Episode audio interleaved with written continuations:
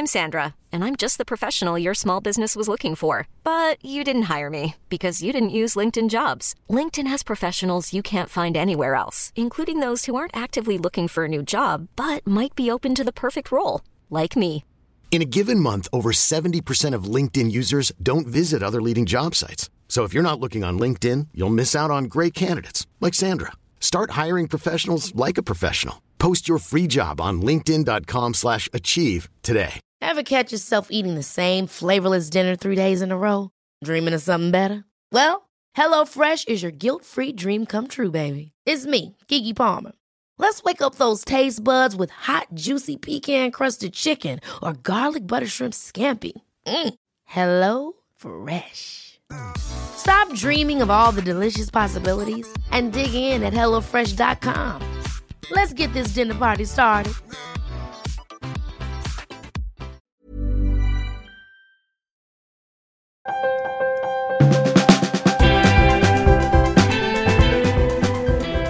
Welcome to the Trampoline Hall podcast. I am your host, Misha Glouberman is my name.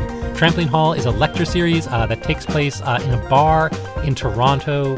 Um, uh, sometimes it happens in other cities too, but basically it's in Toronto. Uh, people give lectures on all kinds of subjects, sometimes very serious, sometimes uh, not at all serious. The one rule, though, is that uh, they cannot be professionally expert on the topics on which they speak. It can't be their job to know that thing. Then, after each lecture, we take questions from the audience. One question that's come up a few times is we, we've been doing the show in Toronto for a very long time, and we've been recording them for a very long time. But for a very long time, we didn't have a podcast, and people ask, um, like, well, why, why now? Why did we wait until now to do the podcast? And I guess the answer is that for a long time, um, so much of what Tramp makes Trampoline Hall special, I think, is, is stuff about the liveness of the show, and so there was a worry that um, that that it wouldn't work as a podcast, I guess, and and but I feel like what podcasts are has changed over the past few years. So I think like six or seven years ago, people would think about oh maybe putting this on the radio or, or making a podcast out of it, and it kind of felt to me like um, I still haven't figured out exactly how to say this, but it sort of felt to me like like even even seven or eight years ago, I feel like the question was like, oh, do you want to take the steps of taking this thing and putting it on the internet?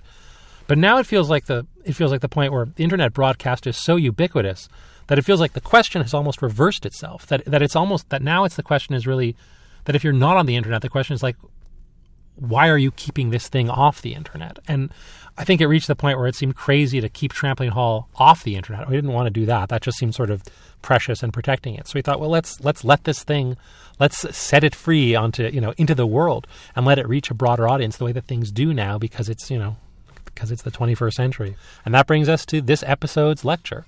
This podcast may contain mature language. The topic is metacognitive mismatch and relationship strife, and the lecturer is David Jameson.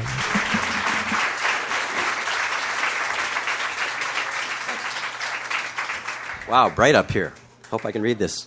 Um, uh, tonight's t- what is the to- title of my talk? It changed. Your title. Your title changed. It, did, uh, it doesn't matter. It doesn't matter what it is. No, I want to know.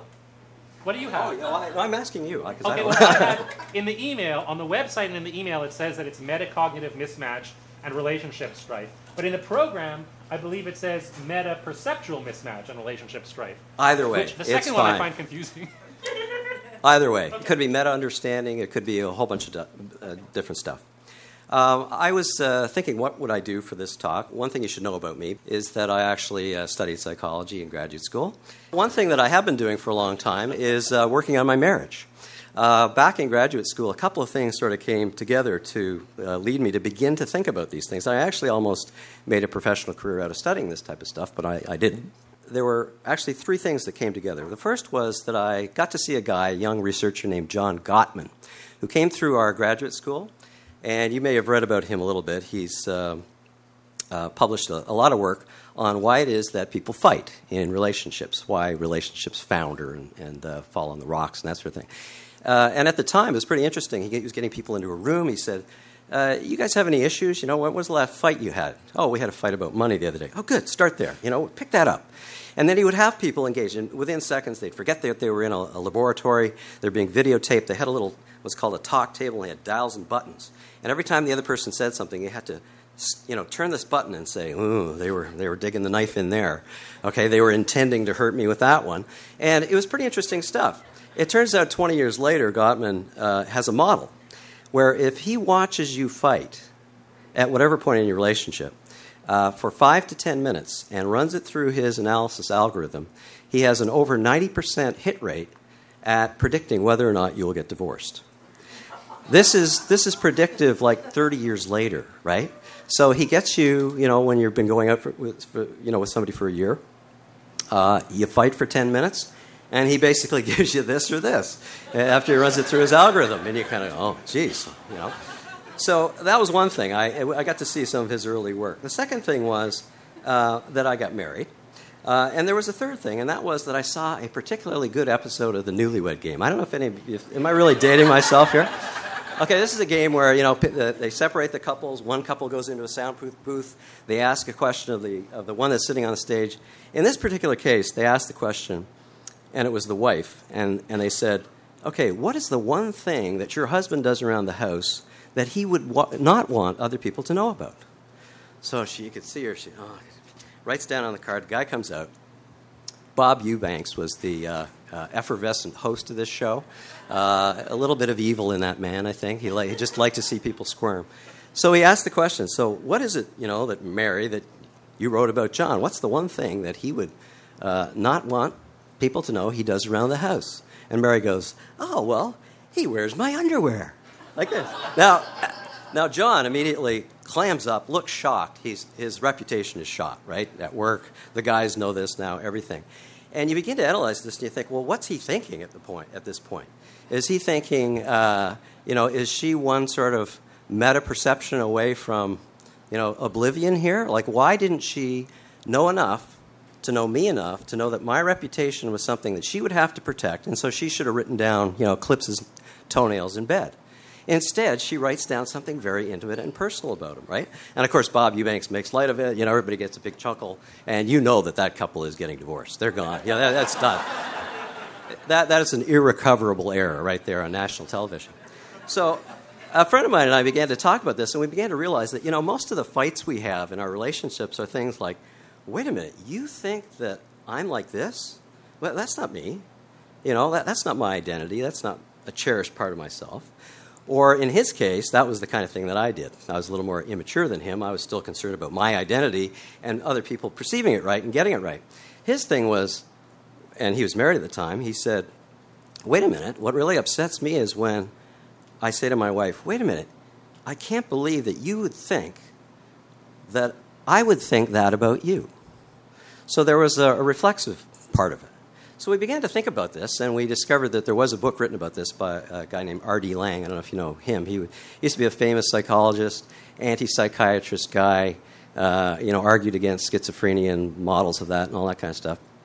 But he also wrote this great little book uh, about perception and metaperception in relationships and what causes things to go off the rails.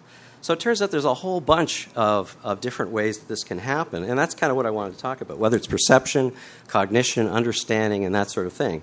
It's, it's uh, you know, psychologists have a tendency to look at the processes. They, they say, okay, well, let's examine exactly what goes wrong when people fight, and then it goes, you know, it goes south.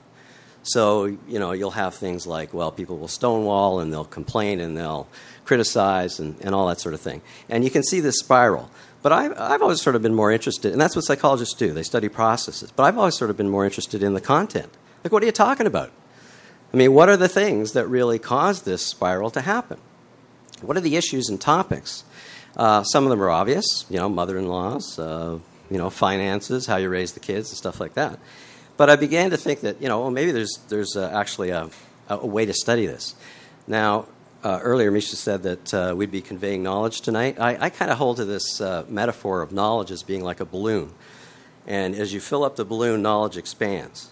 But as it expands and pushes back ignorance, you never should forget that the inside surface area of that balloon, which is the knowledge, is less than the outside surface area of that balloon, which is the ignorance. So I, I, may convey some knowledge to you tonight, but I'm going to convey a little more ignorance too, okay? But I, what I want you to do is just to, to, to, begin to think about this. Now, I know you all know what I'm talking about. This is when you walk by the street corner and you hear somebody saying, What do you mean? How could you think that I would think that about what your mother said about me? You know, and oh, okay, the mother's mentioned this is bad news. That's the content, right? The process is that you're talking about this, uh, this, this process of saying what you think the other person thinks the assumptions you make, and so forth. So, as you begin to unpack this and really kind of look at it, uh, and I have done a little bit of reading on this in a non professional way, just to, uh, in the interests of marital harmony, um, I found that there's a number of things that people, you know, really talk about, and a number of these perspectives. So, first of all, think about the fact that you have perceptions of the world, okay? Whether it's this theater, whether it's uh, Stephen Harper, whether it is your mother in law, whether it is the planet, the planet Venus, a very underrated planet, I think. You should all appreciate Venus a lot more. Don't, you don't read about Venus anymore. It's just not mentioned. I don't know. It's a generational thing. Maybe. I'm not sure. Anyway, uh, you know, those are, those are things in the world, right, that you could talk about. Now, I could have a perception of it. You could have a perception of it. I could perceive your perception of it, so that's the meta perception, right? I could also perceive what you think my perception is, so that's the meta meta perception. And it goes on sort of, you know, uh, what's the term? Absurdo uh, reductum, ad reductum, whatever. You can go back and forth and back and forth. This is a very complicated problem. I mean, we should all know ourselves this well. Mean, most of us have blind spots. Most of our, our self knowledge is not complete anyway. But you now have another commentary on it from your significant other. And if you can be wrong about yourself, they can certainly be wrong about you. And this can get very messy very quickly. And I think you'll, you'll recognize that this is often the stuff of, of where uh, conflict happens. Um, so, in addition to the world, uh, and one of the key members of the world is your significant other, and, but this could be friends, and I'm just, you know, restraining this to uh, spousal talk and uh, relationships and that sort of thing. But it could be even more complicated than that. Like, uh, I can't believe that you believe that my brother thinks that you're a slut. You know, you know. I mean, it's not very hard. Uh, there very few words are needed to get you into real trouble here, right? Um, and, and very few layers of this perspective. But I love perceptions. I love meta perceptions, metacognition. You know, I get I get the giggles just vacuuming my own vacuum. You know, your vacuum gets dirty, and you gotta you gotta vacuum it sometimes. It's, it's meta vacuuming, right? It's that's that's a fun thing to do. So and, and, it's, and it works, and it works uh, even cross species. Like, for instance, my dog uh, is a herding dog. So every time I go outside and he's sitting in the backyard, he immediately gets up and runs around the pool. And it's like, well, I, I constantly trying to get through to him. You don't have to work just because I, I show up. You know, he, and it's like, why do you think that I expect you to work? Right? So that I, am making an, an, inference about what his cognition is. So I'm making a, a kind of a metacognition.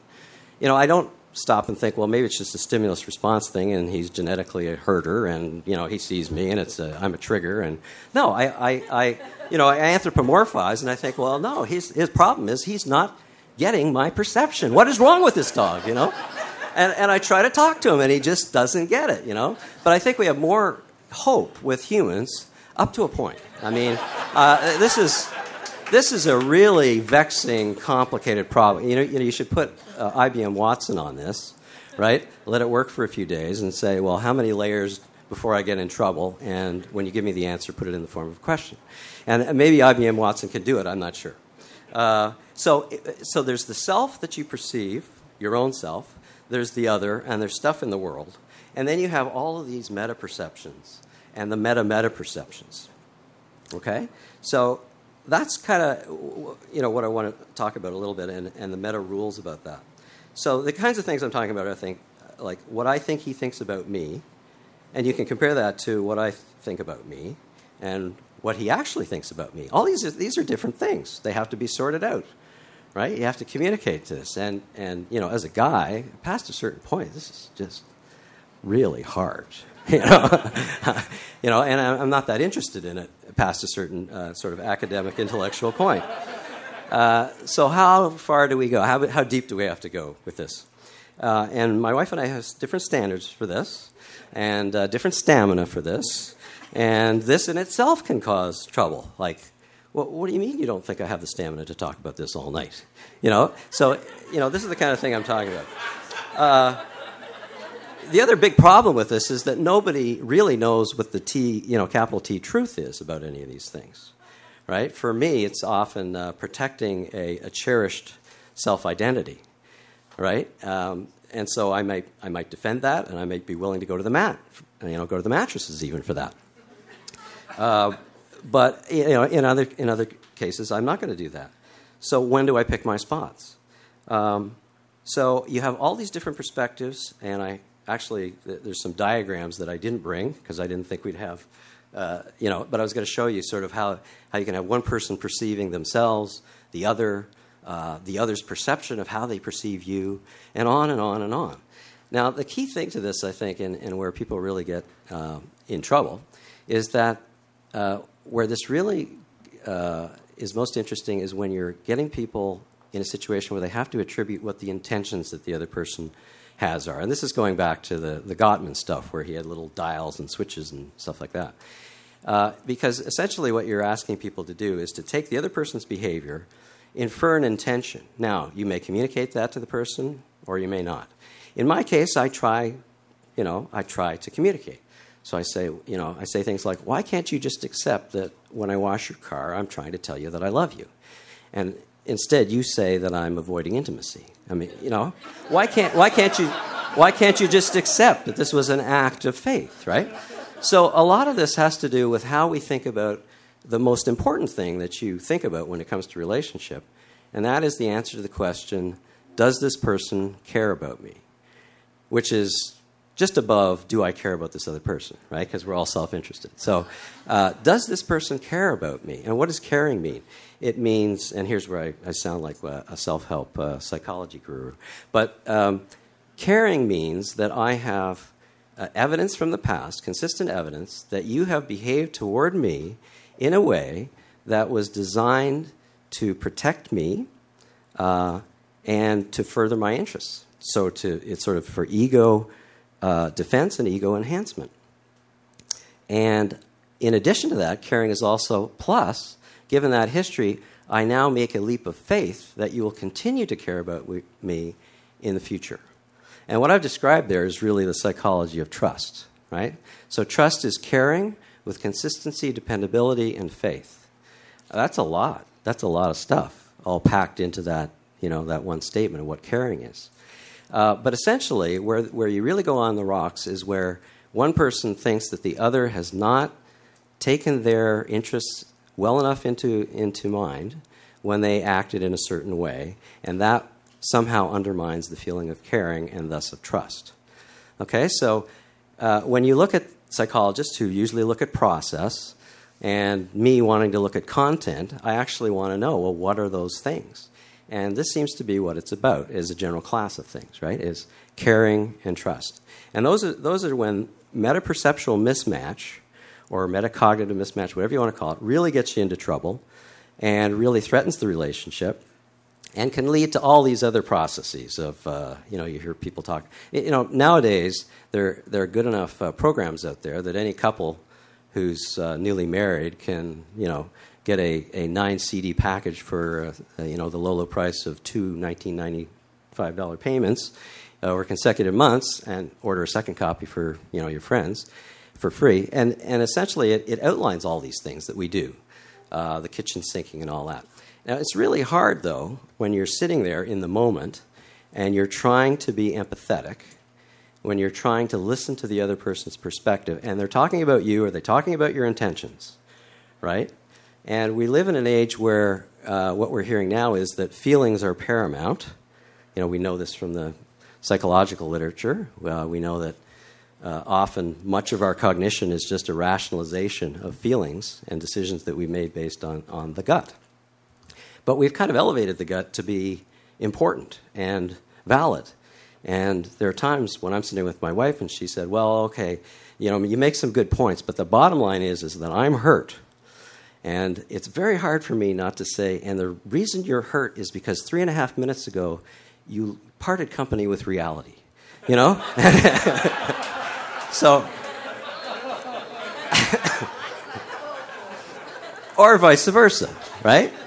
So this is where this is where you know you have to practice the best skills of listening, of active listening, all the things that you can actually find anywhere. You can train them. You can you can do them, and everyone should do those things.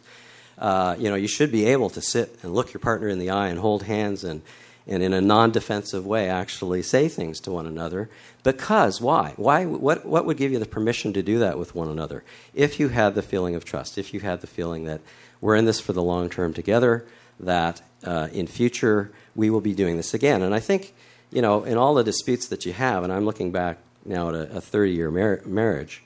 So in the end i guess what I, I wanted to conclude with is saying that uh, you have to realize that you can be blind to the self.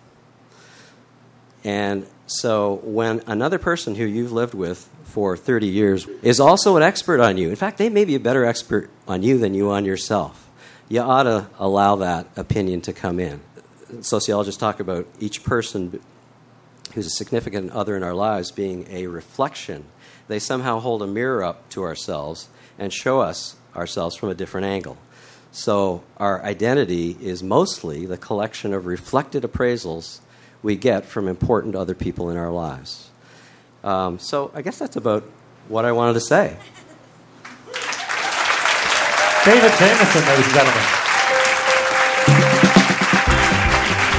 You're listening to the Trampoline Hall podcast. I'm Misha Goldman. Up next, the Q&A. I'm Sandra, and I'm just the professional your small business was looking for. But you didn't hire me because you didn't use LinkedIn jobs. LinkedIn has professionals you can't find anywhere else, including those who aren't actively looking for a new job but might be open to the perfect role, like me.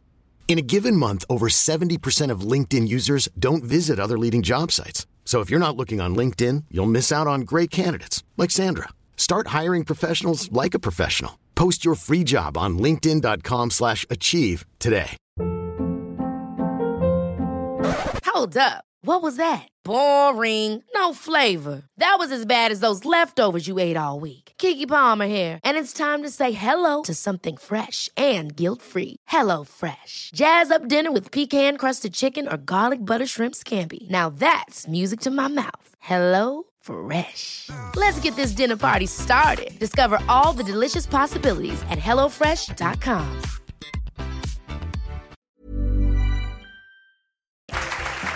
I, I, I just want to ask Has this ever happened to you where your husband says, What do you mean you don't think I'm pulling my weight on the maximization front? or what do you think? You know, eh, that's the kind of thing I'm talking about. Is that a question? Do you want that question answered? No. All right. Okay. Good. Good. Because that's not how it works. But maybe when they, but maybe when they ask a question, they should, they should also share with us a, uh, a metaperceptual mismatch from If their they could own share a lives. meta, again, I think they could be welcome to. But let- let's start with the questions. We'll do then that let's over a see, beer. Let's see if we if we can uh, if we can evolve it evolve it up from that. From the very back of the room. Yes. Yes, you man. What's reality? What's reality? Comes the question. Uh, that could be another topic. Do you think that's for another night? What's reality? I don't know. It depends if you have a short answer. I, I have a, a very relativistic answer, unfortunately. There, you know, Which is- with, with the, which is two people in interaction, in mutual, uh, you know, inner perception, interperception, uh, trying to struggle through what reality is. Uh, and if you do research on this, and I, I must admit, this is this is part of my almost did this professionally. I once had some extra grant money, and I asked couples to come into the lab, and I asked them what their values were, and then I have research assistants go off and find discrepancies in their values. You know, like, uh, oh, I'm very honest. What? You cheat on your taxes. You know, you don't even give change back to the cashier when she gives you too much. How can you say you're honest? And it becomes, you know, it often boils down into premises and defining your terms and all that kind of stuff. But if you point out to people, to couples, their, the discrepancies that exist between them, uh, you're playing with fire. And I like to think at the time that I was just catalyzing the natural progression of relationship. and if it ended, you know, it, you know, it's far be it from me to think that I had some sort of role. in it. Right, you're just you're just helping them get to that divorce A little that quicker. they're- A little quicker. Yeah, get why to so waste they can time? find the partner they'll be Yeah. happy with. You could go years without this advice. Yeah. Did, they, did you have a why did you ask the question about reality? Did you feel that that was missing, or did you have a sense that David would know the answer to that, or because you kind of did? Like I was surprised. Like normally, if you ask a lecturer what is reality, they don't have an answer, but you kind of had one. Because uh, the, the was made of like three minutes ago, you departed reality, and it made me think Oh. when perception is so involved in the conversation, Yes. Well, that was a where, pers- where, like, where does the concept of reality even come in? Right. So when your wife departs reality in that conversation, what's the reality that? The reality is I'm sleeping on the sofa. Right, That's the right, reality. right. So in fact, you're losing track. So in fact, Yeah. like you sitting here it, uh, in, in a set of calm emotions on the stage, in a distance from that situation, wouldn't describe that as her departing from reality. No. But it's that's what it feels like to you at the time. Right. At the time, it feels like uh, what you're asserting is just not true in my perception. Right. And so what in fact happens, it sounds like I mean not to get not to get too but no, what the hell? You actually have a theory of reality. That's one that you're pretty happy with. Re- Reality is a joint A joint shared- a joint negotiated, yeah. But what happens in that moment when you when you think that of, of your wife is that you've actually lost track of your own idea of what reality is. Right. That you've like abandoned your own theory of reality and replaced it with a cruder one. Right. Which is going to get you guys into a bigger fight. And my answer is extremely defensive, and we know that people get defensive only as a you know it, sou- it sounds it's an oxymoron to say you're being defensive. Defensive is an actual attack strategy. right. Right, right. Right. You're actually defending yourself against Yes. against what? Uh, against what you perceive to be invalid assertions about yourself. Usually. So, yeah, yes, yes, Caesar, yes. Um, I have a question about the psychologist who could tell if people could get a divorce after, get a divorce after. About John Gottman, about John Gottman, and yeah. his predictions, yeah. What were um, what were the things that would that you, you would be able to tell about people who get a divorce? What are the predictors of divorce in the Gottman tests? What do we see? Uh, there, there's about five or six of them. Um, for instance, when you start the, uh, the conversation and, he, and he's making you fight, right? If it starts on a very negative tone, that is, one person cynical or, oh God, do we have to talk about this again? Or if there's just the sense of unopenness. One of the key things uh, he found in his early research was the ability to stay open to influence from the other person through the whole longevity of your relationship was a very important predictor. Once you become closed off and your perceptions are and beliefs are frozen and not open to that reflected appraisal through their mirror on your reality, then it's probably game over. But uh, besides that, there's uh, there's kind of a laundry list, and you know, his algorithm is uh, proprietary and all that kind of stuff. But you know, there's Really? it's surprising, isn't it? That You know, is it- surprising. it's just you could give this That's to a the world. weird. That's a you weird know? thing in a scientist. Yeah. To be like, I found knowledge and I'm going to use it myself in my secret proprietary marriage predicting machine. That's right. It's like uh, it's like eHarmony. You know, a lot is written about their algorithm, but you really can't get the details on. it. Yeah, yeah. But they don't pretend to be a scientist. They don't claim to be a scientist. Although they do a lot of science. They do science. They do good. science. Okay, I'm sorry. I didn't mean to disparage the good people at eHarmony Yeah. and the science, the science that they do. Okay, but so so openness, so open openness to influence from others. I mean, like a whole bunch of secrets that John Gottman won't share with you. yeah, and uh, there's there's other things too. Uh, uh, you know, whether people when the person feels what he calls flooded, which is to say when you bog down because you feel overwhelmed by the moment, so affectively, emotionally, you can't actually think straight. Because really, you should think about it as problem solving, right? Kind of an arm's length problem solving thing. And if you're too invested in it and you're emotionally awash, then you're not going to be able to contribute to that. And other things, complaints and uh, you know sarcasm, cynicism, all the things. It's kind of the usual suspects that we all kind of know in hindsight. But what he's done is the service of you know uh, figuring out which ones really matter. And you know every one chips in a bit. But the problem is they usually come as a syndrome or a cluster of things. So they're usually all present, and so they add up to something very nasty right. and very predictive. Cool. Um, yes, uh, you, ma'am. Yes. Um, so you've talked a little bit about why or like how to build trust long term, but what uh, creates liking in the first place that makes you feel compelled to do these things? All right. So Well, the- that's that's a great So question. just, so question, just to repeat for those who didn't hear it, is like, sure, sure, long-term trust is great, but why do you like the person to start with? Is that- Right. is that- you know, yes, you can you can look at there has to be a, a shared similarity of background. There has to be a shared similarity, let's say, of religion and other important values, sacred values. Uh, there has to be, you know, a kind of similarity in worldview in, in those ways. That's that, those are good things. Not too much similarity. It, it turns out, I think, that there's some golden section rule. You know, it, we go back to the, the Romans and architecture and horizontal and vertical, and you you know, 62.5. That's what it is. It's like actually the golden mean. You want Yeah. someone who's like 1.7 like you or whatever. Right, Oh, okay. right. Because too much similarity, boring. Right, right. Too little, you know, not enough commonality to base anything on, right? But uh, but the chemistry, the, the you know pheromones and all that kind of stuff about why two people meet, greet, fall in love, who knows? So the answer to your question, we don't know. Don't know. I don't know. I mean, I. Someone who someone who's sort of like you, but not too much like you, and has pheromones. yeah, That's, you, that's you that you like. Pheromones that you like. Pheromone, right, pheromones that you like. Not just Yeah, everybody yeah, has pheromones. yeah, yeah. But Discriminating pheromones. Repulsive pheromones. People have attractive pheromones. Uh, Matt, you have attractive pheromones. What's your question? I was wondering if you know if there's research that's been done subsequently or is going on now about same-sex couples and stuff. It seems like a lot of that research would be done on. Is this are do these same principles apply to same-sex couples, or should they just be hostile and cold with each other and everything will be okay? If the results are. Are they the same? Do they see the same results with same-sex couples? Does Gottman work with same-sex couples? I, I don't know if that research is done. I, I would certainly have to believe that the, the findings would be almost exactly the same. We don't. We don't know. We don't know. I mean, you'd think it'd be. Yeah, I mean, we don't know. I don't think. Yeah, yeah. You'd think. You know, if anything, you'd think there'd be a bit of an advantage because everybody understands the equipment. There's a you know a common kind of. You know, I know that's what, that's what keeps me and my girlfriend getting along is how mystified I am by her genitals. Like, apart from that, apart from that, we get along great. But I'm like, what the hell?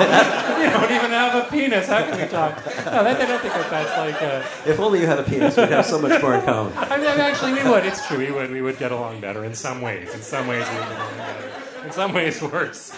She's not here to defend herself, so maybe I'll stop talking about her hypothetical penis and move on. Um, uh, uh, any other questions to quickly change this very uncomfortable subject for me? Yes.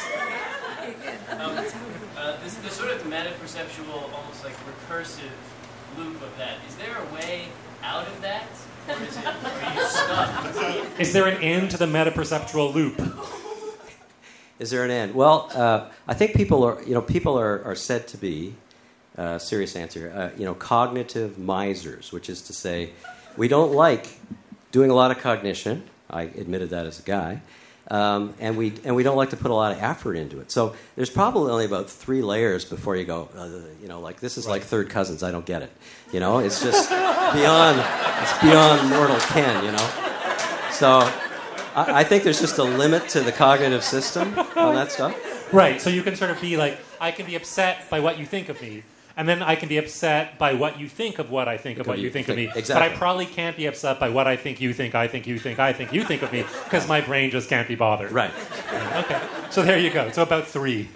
About yeah, about So three. in principle, it's a, the loop is infinite. In Yeah. practice, it's like three. It's, it's, it's probably a gender difference, you know. Women 3.5 Right. and 2.75.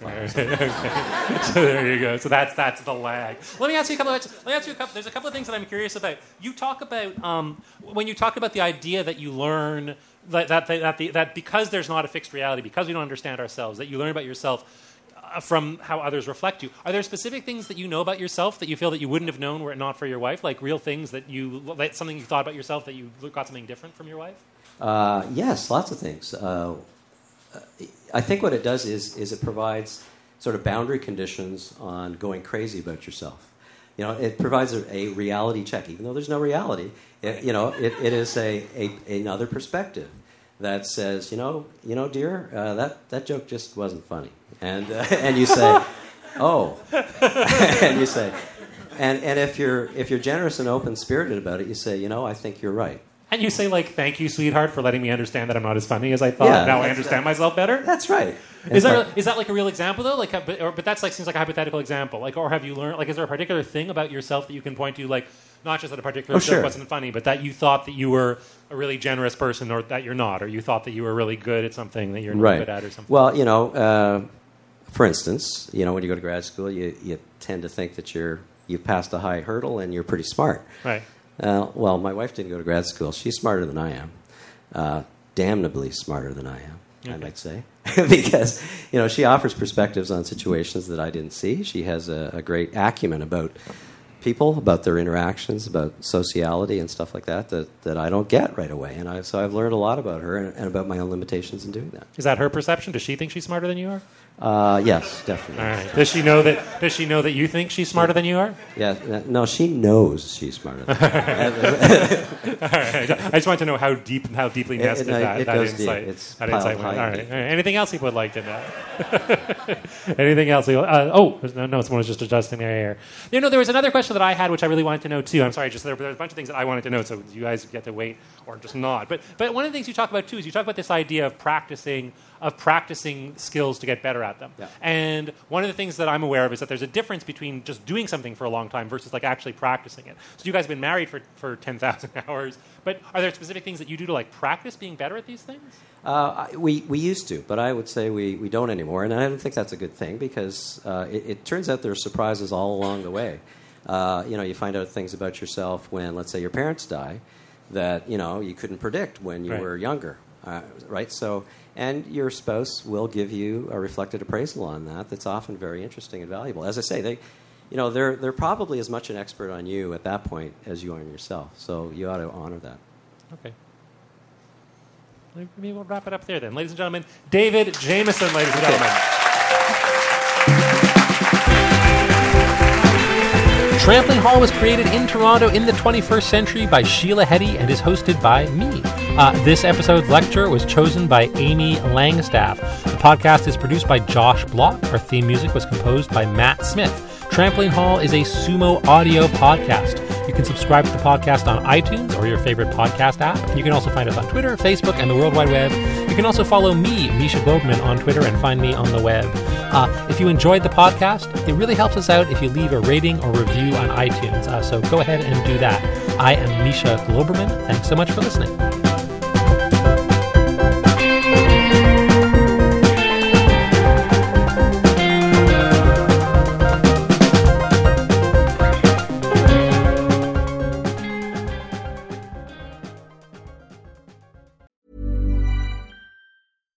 Catch yourself eating the same flavorless dinner three days in a row? Dreaming of something better? Well, HelloFresh is your guilt free dream come true, baby. It's me, Keke Palmer. Let's wake up those taste buds with hot, juicy pecan crusted chicken or garlic butter shrimp scampi. Mm. Hello Fresh. Stop dreaming of all the delicious possibilities and dig in at HelloFresh.com.